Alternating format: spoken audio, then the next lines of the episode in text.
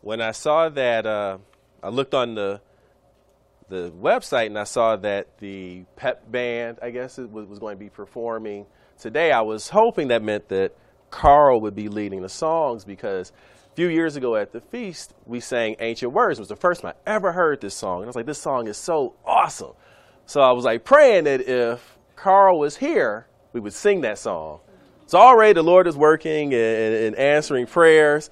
Um, he was actually answering prayers for us yesterday because our flight was delayed for, I believe, nine hours in Detroit. So my wife was supposed to get here at like 12 o'clock. We had it all planned. I looked up like the best barbecue restaurants in Dallas. We were going to get somewhere for lunch, eat some brisket, come to Tyler. She was going to be on bring on the Sabbath. It was going to be awesome. And then all those plans went away. And I'm sitting in the airport yesterday and I'm just kind of like imitating eating brisket because this is what I'm supposed to be doing right now. So I was just real. I was disappointed, but I just prayed. I said, God, like whatever needs to be done. There was some mechanical issues on the plane. I said, fix that before we get on that plane. So God definitely answered prayers. It is wonderful to be back here. I bring greetings from Detroit and our pastor Bronson James. Um, it's really wonderful to be back here, and I was really happy because despite all that happened yesterday, when we got out of our car at the hotel, this, there was the smell of smoked meat in the air. so I was like, even though I couldn't make it to the restaurant to get all that, that brisket, at least I was able to, to get a, a whiff of it. If you have your Bibles, I would like for you to turn to Mark chapter 3. And I'll begin in verse 23. Leading up to this scripture, in the gospel according to Mark, we have a list of, of, of healings from Jesus. He freed a man from demon possession and he healed Peter's mother in law of a severe fever. He healed a leper, a paralyzed man, and a man with a withered hand. And all of that is from Mark 1 up until uh, our, our scripture in verse in chapter 3. Those healings attracted a multitude of followers but there were some in the crowd that attributed those healings to a demonic spirit. So, so Jesus corrected those people in Mark 3, verse 23. And while teaching those people a lesson some 2,000 years ago, he also taught a lesson that could bring spiritual healing to the family today. So, beginning in verse 23, and I'll be reading from the New King James Version, the scripture says, So he called them to himself and said to them in parables. How can Satan cast out Satan? If a kingdom is divided against itself, that kingdom cannot stand. And if a house is divided against itself, that house cannot stand. I would like to title this message today Rebuilding Kingdom Homes. Rebuilding Kingdom Homes. Now, I had two helps for this sermon. The first help comes from a minister that's not too far from here in Dallas named Tony Evans. And he's written a litany of books on kingdom building families. And I have a family, and I started to read this just to internalize it for my own family.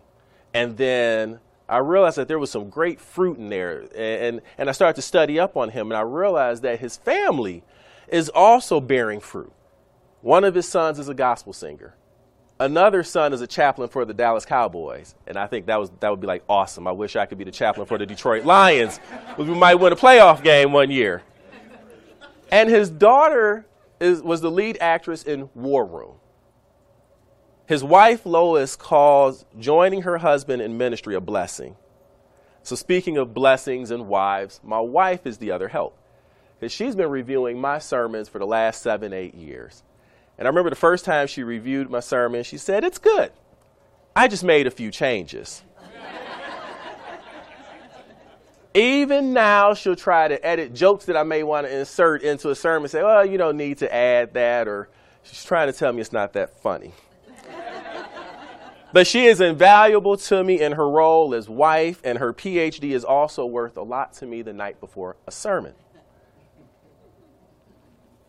About 10, 15 years ago, my aunt, who lived in Plano, Texas, so this is a very Texas themed message to start off with, she had a house and she was considering selling it. So somebody that she knew came over to look at her house and noticed that there was a crack in one of the walls of her house. Come to find out that she had an issue with the foundation in her home. Now, she could have patched a crack in the wall, made it look nice on day one, but then that crack will eventually come back with a whole family of cracks. The cracks warned of a deeper issue within her foundation. With that one issue, that one problem within her house, her, loss, her house lost over half its value because of a poor foundation. The problems that we face today in our country is not because of a divided government. It's because our families are divided and the Word of God has not been poured into the foundation of the family. There are cracks in our families between wives and husbands, children and parents. I can turn on the radio in Detroit right now and I can hear an advertisement for Adam. This is not Garden of Eden Adam. This is the American Divorce Association for Men. Divided means to separate into parts, cut into pieces.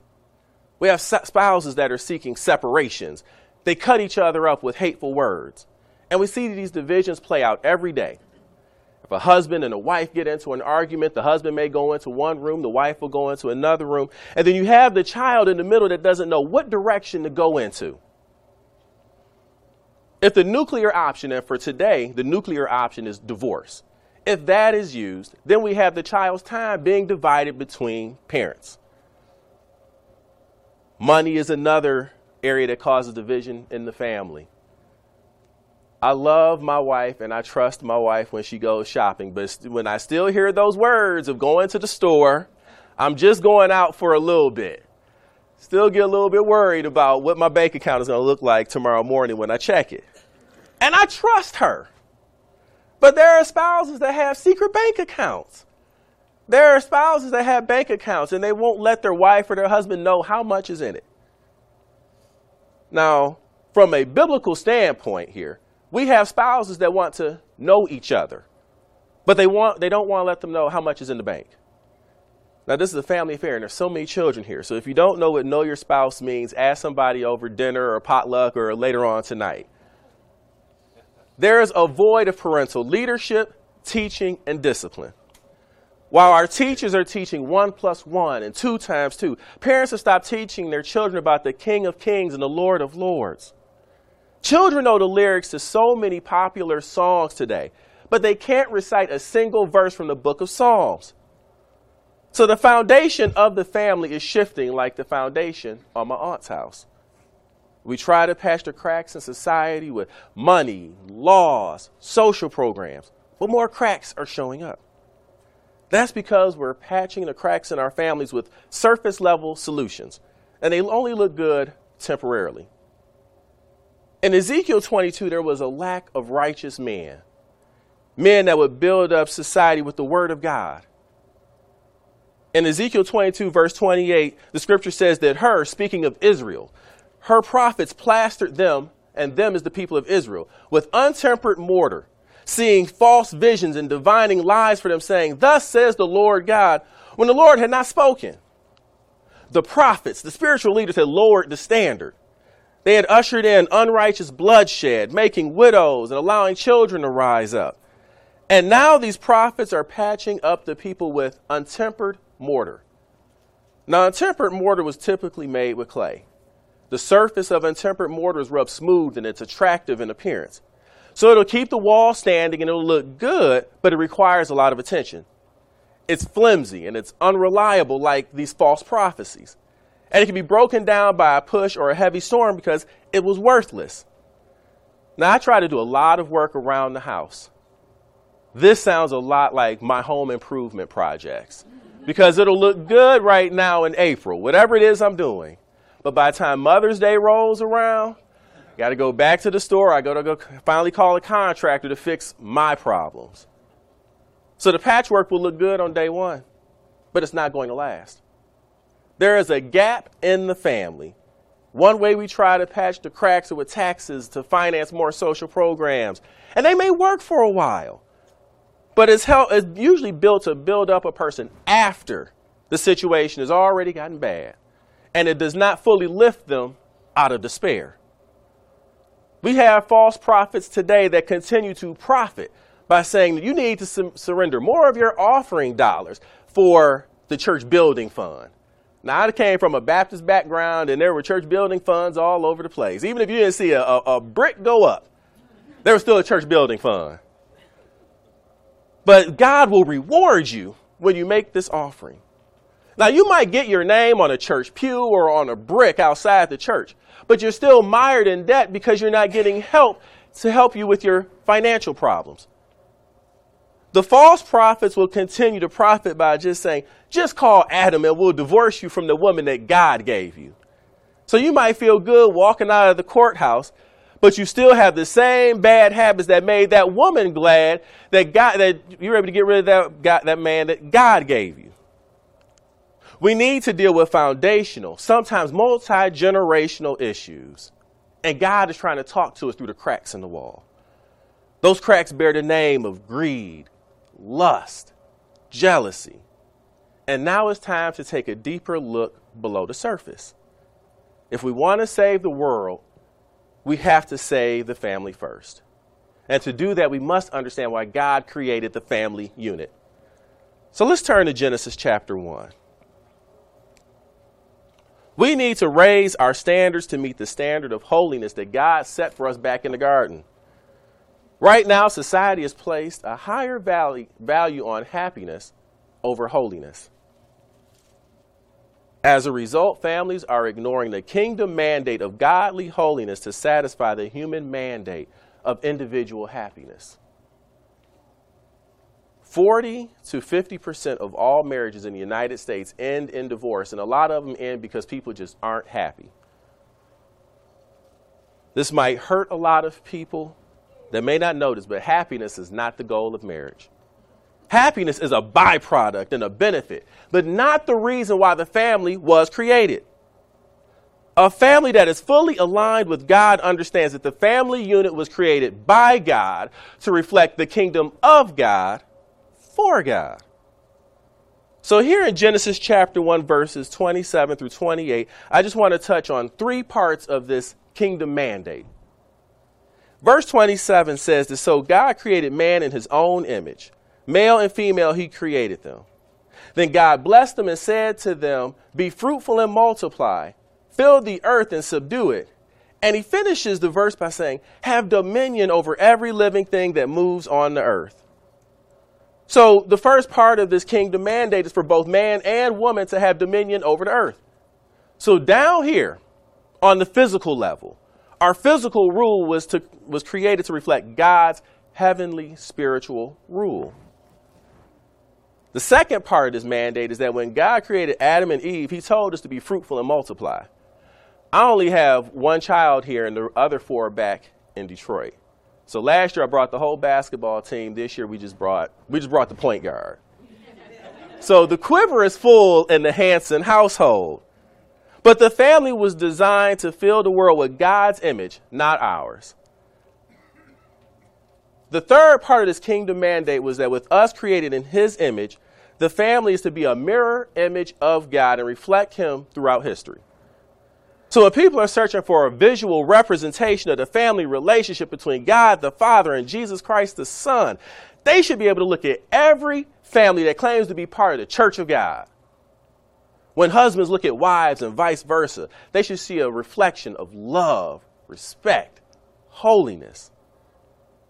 Parents want their children to be a good reflection of them. It's the desire of all parents, including our Heavenly Father. So, with this kingdom mandate, both man and woman have been given authority to go forth and represent the kingdom of God. And that representation starts with the husband as the head of the family. Now, to understand the commission of a kingdom focused man, you must go back to the creation of man. Now, some would call Adam the prototype, but a prototype is the preliminary model of something. It came first. So, Adam was a prototype of the prototype. In Genesis 1, verse 26, God, God said, Let us make man in our image according to our likeness. So, Adam was created as he was intended to be, which is perfect.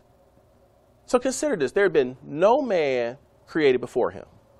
And he was created in an environment of perfection. He was created by a perfect God. He was created in a place of perfection. And we say that Abraham is our father and the father of faith. But we were also given an Adamic commission. God told man and female in verse 28 to have dominion over the fish of the sea, the birds, the air, and over every living thing that moves on the earth. So God gave us dominion over the earth. But there's something in the creation of Adam that I always overlooked. And I hope that this is not a tangent. I was told that after 45 minutes, there's a trap door under here, and I go bye bye. So I hope I can make it before the 45 minutes and then take this back to Detroit because I think that's a wonderful thing to have. In chapter one, the phrase, then God said, is repeated eight times. But there's a change in verse 26 when two words get introduced to us. God said, let us make man in our image. This is the first time that us and our are used. When you flip over to Genesis 2, verse 4, and the rest of that chapter, you read that Lord God made. You read that the Lord God formed, and that the Lord God breathed. Then the Hebrew language, and the Hebrew language can really help you out if you can learn it, study it, get a Strong's Concordance to understand some of the mysteries in the Word of God. In the Hebrew language, we went from the word Elohim to Yahweh Elohim. So Elohim is the general name for God. And we see it used in the context of God as creator. Elohim, God, this awesome, powerful creator. The one who simply makes something out of nothing. Then we have a slight, slight twist when they made man in their image. There's a second powerful character that's introduced to us. And then in chapter 2, we have Lord God, Yahweh Elohim. Yahweh is used in the context of God having a relationship with his people. So when you see a conversation between man and God, whether it's in the garden or on Mount Sinai or in a prison, Lord God, Yahweh Elohim is used. So when God starts setting things up for man in chapter 2, he moves from being this distant, powerful creator to being intimately involved with man. So God is saying, I'm not just giving you this commission but I'm going to be governing your life as Lord. I want to relate to you and I'm going to oversee the affairs of your life. I'm going to be ruler over your life. I am going to be your Lord. So a kingdom focused man does more than just believe in God because even the demons can say that. A kingdom focused man believes in God and the God he believes in is also his Lord. So, a kingdom driven person, man or woman, must ask themselves two important questions Who is Lord over my life? And am I submitting to my Lord's rule? See, when God created man, he said, Let's make man in our image in two dimensions, male and female. But they were still subject to rule from a third dimension. He gave authorization to both male and female to have power and rule over the earth, but they still had to understand that there was someone over them whose rules we're subjected to. So Paul says in 1 Corinthians 11 and verse 3 that at the head of every man is Jesus Christ. So no matter how high and mighty a man may want to feel, Christ is still the true head of the household, and he commands man's submission. And if a man is submissive, then he's the mirror, mirror image of the Savior. Ephesians 5 talks a lot with submission. And verses 25 through 33 tell you what that image should look like for husbands. See, Paul says that husbands are to be a savior, a sanctifier, and a satisfier. Paul tells husbands in Ephesians 5 and verse 25 to love their wives just as Christ also loved the church and gave himself for her. So, just like how Jesus sacrificed his life to save his people, Husbands make, must make sacrifices for the good of their families. What does it profit a man to gain their desires but lose their families in the process? If men abandon a call to make a loving sacrifice for the good of the family, there are forces at play waiting to cause division.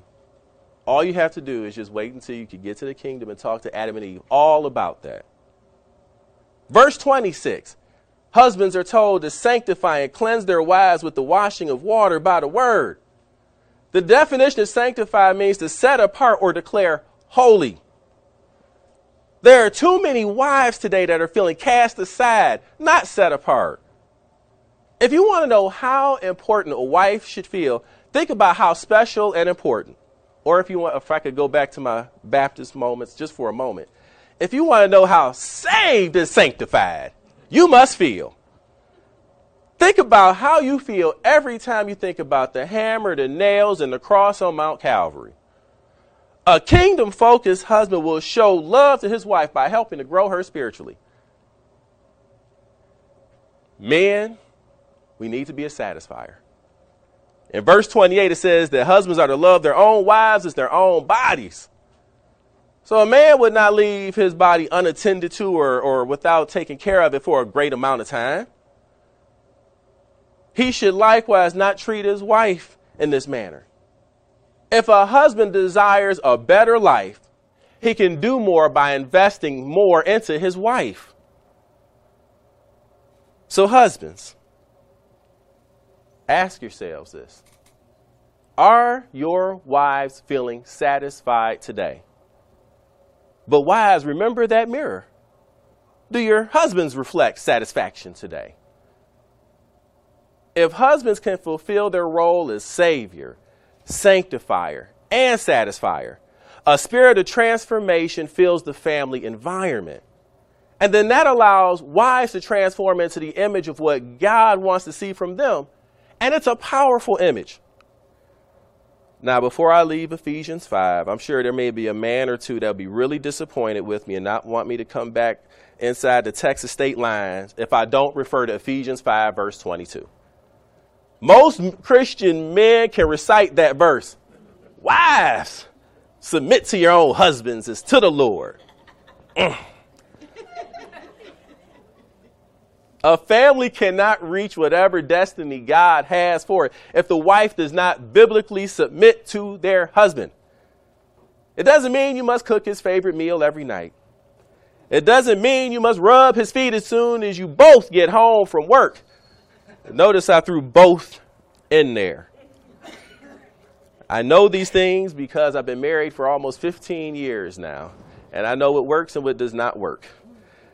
It means that you willingly place yourself under the legitimate authority of your husband because of your submission to the Lord, your Lord. Because your obligation is to the rule of the Lord.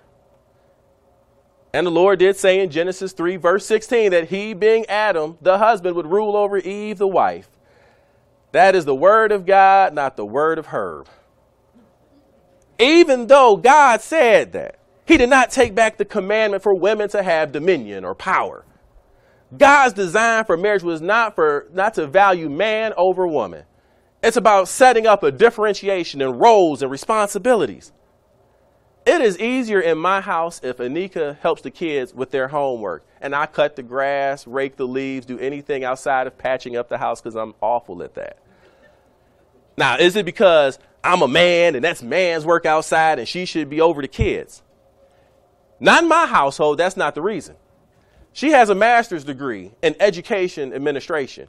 She has a PhD in educational psychology, and I do not.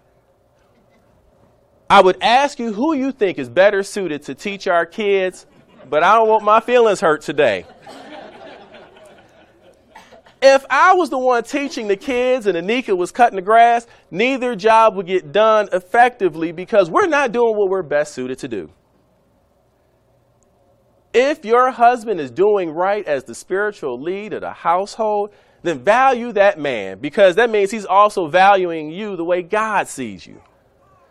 Now, I said legitimate authority a couple minutes ago. What I mean is that the authority of the man is legitimate when he is submissive to God's rule. He's being obedient to God. If your husband is not doing that, wives, go to 1 Peter chapter 3. Because Peter tells us that if men don't get with the God program, their prayer life is going to hit a roadblock. In 1 Peter chapter 3 verse 7, the scripture says, Husbands likewise dwell with, not over, them with understanding, giving honor to the wife as to the weaker vessel, and as being heirs together of the grace of life, that your prayers may not be hindered. So Peter is saying to the men, man, if you don't get with the God program and treat your wife right, you're putting a roadblock in the path of your prayer after it leaves your lips and before it reaches God's ears. So if the man in your life, if the husband in your life is not treating you right, and is not valuing what you bring to the table, he is getting out of alignment with God. God's kingdom has laws, and it is against the law for anyone to be treated less than what our Creator had in mind when He made you. Now, back in Genesis, back in His garden, He made woman an equal partner in His plan for His work. So, women, when you leave for work in the morning, you need your shoes, you need your coat, you need your clothes. Those are essential items to wear, or else you'll get sick. Or in the case of a lack of clothing, you'll get arrested. I hope there's not a Mary Kay salesperson or anybody who works in that in that line because you can run out the house without your makeup. You don't need your concealer and your blush and all of those things because it's not essential. It's just an accessory. God is saying, My kingdom has work that needs to be done in the morning, and I made a woman to be more than just an accessory. So when someone wants to redu- reduce your worth, go back to the Hebrew because that language, ladies, will hook you up, if I could borrow that phrase from the younger generation. It says that Eve was created to be a helpmeet or a helper comparable to Adam. Now, in Hebrew, the combination of those words is ezer kenegdo. Now, what does that mean in plain English? Well, ezer means helper. Now, if you have a concordance and you want to look this up, you can go to Strong's H5828 and you find this word for helper. You will also find this word used throughout Scripture when God wants to show his strength to help humanity.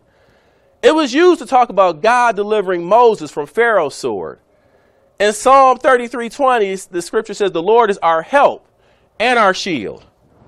Ezer is also the one who rescues the poor and needy in Psalm 70, verse 5. Ezer is also the one who God's people place their confidence in in Psalm 124 and verse 8. When God named a woman as an Ezer helper, God placed his own nature within her calling.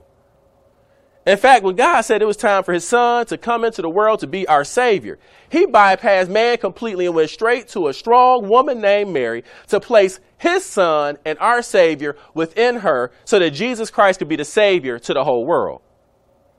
But there's a little bit more to Ezer when you add kenegdo to it. Because kenegdo literally means in front of him, not in the back, not out of sight, but in front of him. So Ezer kenegdo is a helper who stands in front of a man. And I've already told you about that mirror, that reflection. So if two people are in front of each other and they're staring at each other, there's no one left to be in the back, behind anyone. If you look in front of you and you see something that looks like you, you would say, Well, I must be looking at a mirror. This is my reflection I'm looking at. So when man looks at woman, when husband looks at wife, when wife looks at husband, they should see their spiritual, God created equal. Mirrors can reveal a lot. As I have aged, mirrors can be very unflattering, I see. Mirrors will tell you if you're fitting in shape or if you need to add some more fruit and vegetables to your diet. I might have to lay off the brisket if I look at a mirror this afternoon. But what are you revealing to your husband, wives? Are you a helpful wife by showing him what's wrong so he can right his ways? Me and Anika would argue all the time about different different things, and I would get a little bit more animated which might be a surprise to some of you. But I would get really animated when we have an argument. And Anika would just sit there quietly and there'd be this peace and this calm about her, and it would make me even more upset. And I'm like, why aren't you angry about this? Like, I'm angry. Match my anger, please.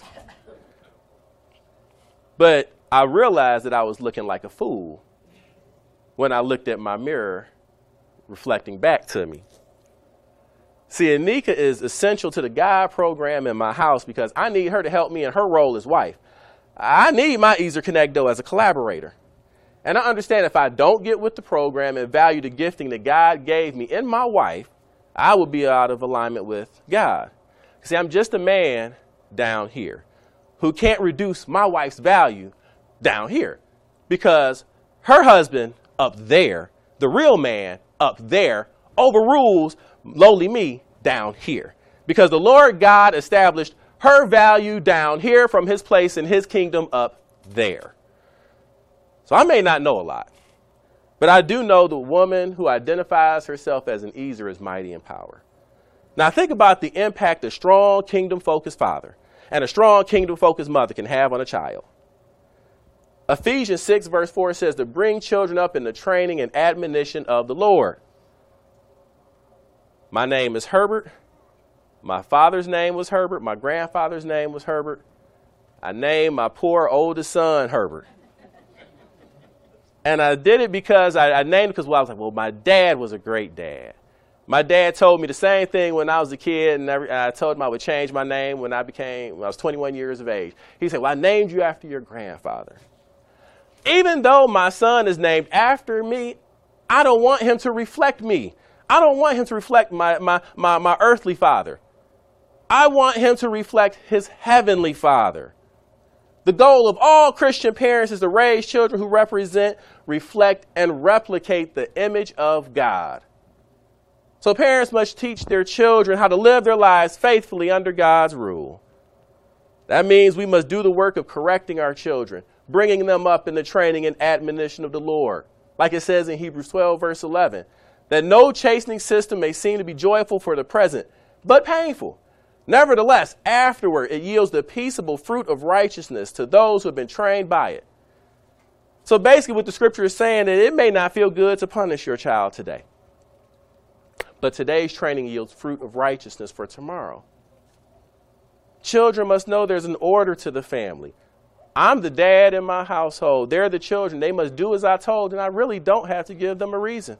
Just like God can do it, can tell me to do whatever He wants, and I can't question Him. He's God. He's the authority figure. I have to do it just because He says so. Pass down godly values to your children so they will turn around and pass them down to their children. Establish a biblical value system for your children. Whenever there's a teachable moment for your child, go to the Bible to solve your problems. There is a biblical answer to every situation that I can face, and I can use that same book for my children. So filter out the values of the world of man and filter in the values of the Word of God. So the government can pass whatever rules they want to.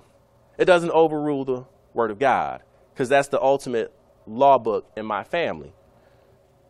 And if parents don't raise their children with godly values, well, then that's where they'll get their values from elsewhere. So you can say hello to Facebook, YouTube, ignorant friends that haven't lived a, a moment in this world as an adult.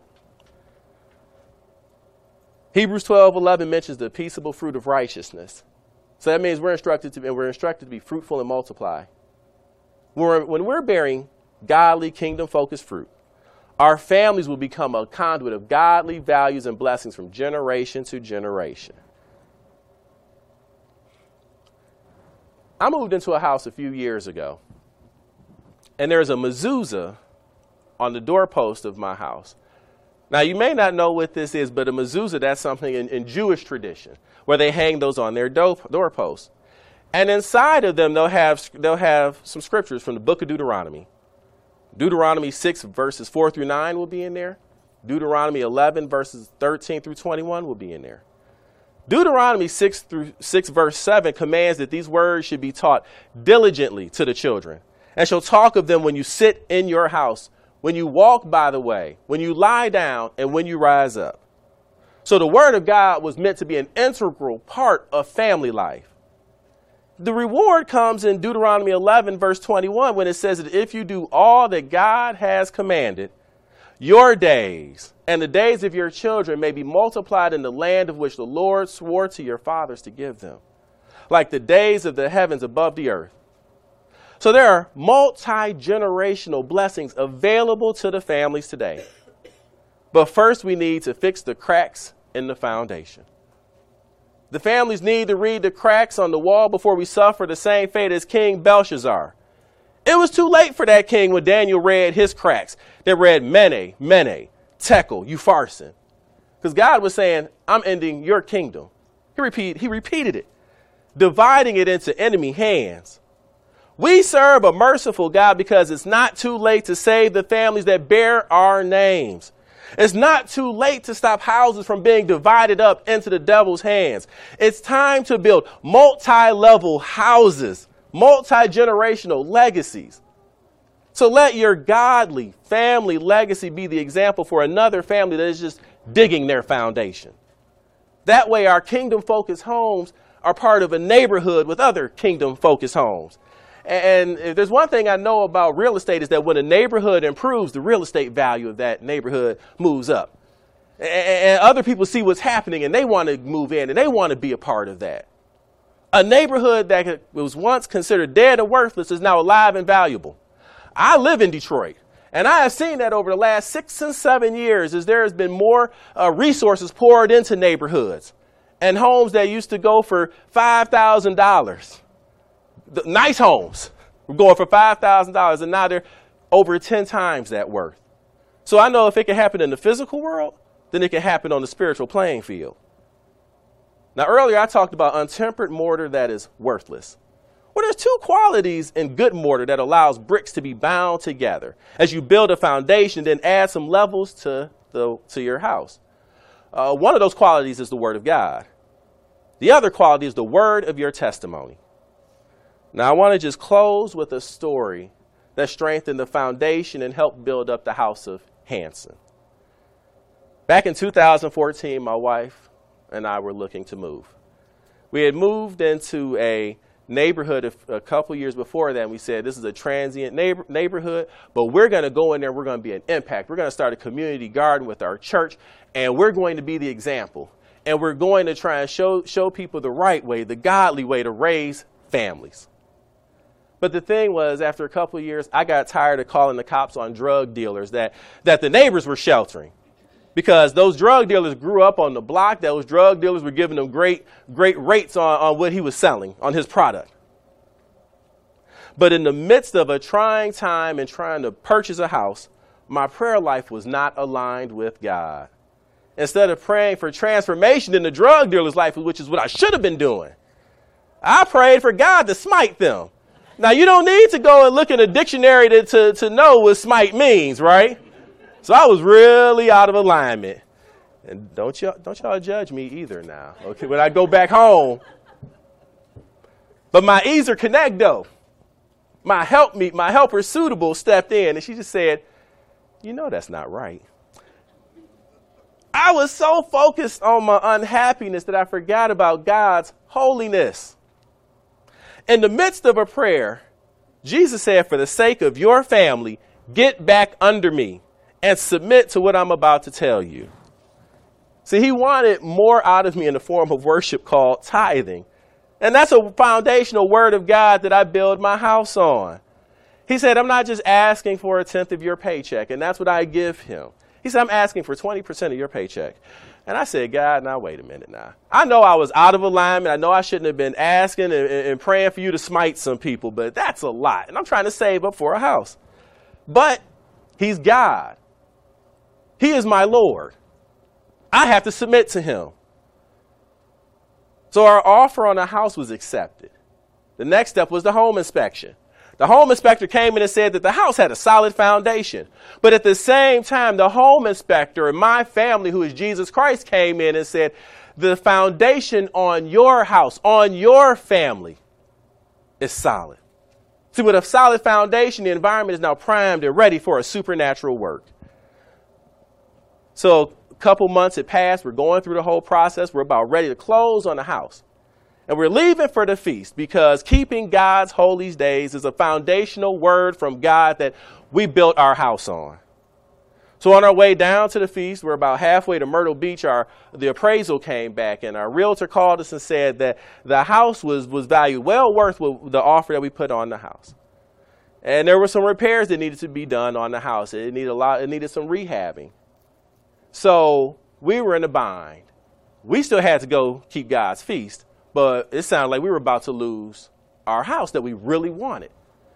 So we told the realtor that we're going to pray on it. And can you call the, and just please call the seller and see if they're willing to drop the price, work with us. So we got back in our car and we kept on going down the highway. About an hour passes the realtor calls and says, Well, your prayers must work because they just agreed to drop the price. Now, they had a cash offer that would have gotten them their asking price. But sometimes God's favor is not fair. And sometimes you will get favor and you will be promoted before someone else just because we serve a great God. And he will reward his obedient servants. When, we, when, they, when they dropped the price and I kind of looked over things afterwards, I realized that all that, that, that extra money that, that God was telling me that I had to tithe to him, it came back over tenfold after they dropped the price of the house. Now, that experience is something for my children to believe in because they lived through that. They experienced that. And they can build on that for future generations. Just like I was able to build on the foundation that my mother set up going to church for years and years when my dad didn't want to go to church. But she knew how important it was, so she was going to church and she was taking me with her. And she was building on the foundation that my grandfather, who was a preacher for years, over 40, 50 years, she was building off of, off of that foundation that was left. So there was already some tempered mortar in the foundation. Now, I said that this was a, a, rehab house, so we had to have a rehab loan. Well, here's the thing about the rehab loan that we had what, the, what happens is they'll take the value of the house before the repairs are done. Then they'll take the cost of the, re, of the rehab work, and then they'll tell you how much the house is worth after that. Well, the value will, is, is usually more than the cost of the house and the repairs combined. So even though we had a, a, house that some thought was not very worthy because it needed some working and some fixing up on, we were able to get in the house we were able to get some rehab work done on it with good materials, right materials, long lasting materials, and now the house is valued for more than those two items combined. So we have an enemy, and it will say that your family is worthless. But we serve a Savior who came to save and sanctify the broken family unit, make it more valuable than what it was before.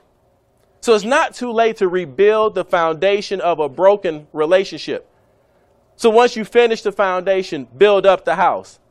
And I know there's a lot of ranch style homes I've seen in Texas, but don't stop with a ranch style home. Build some stories on it. See, the stronger the foundation, the more stories you can add.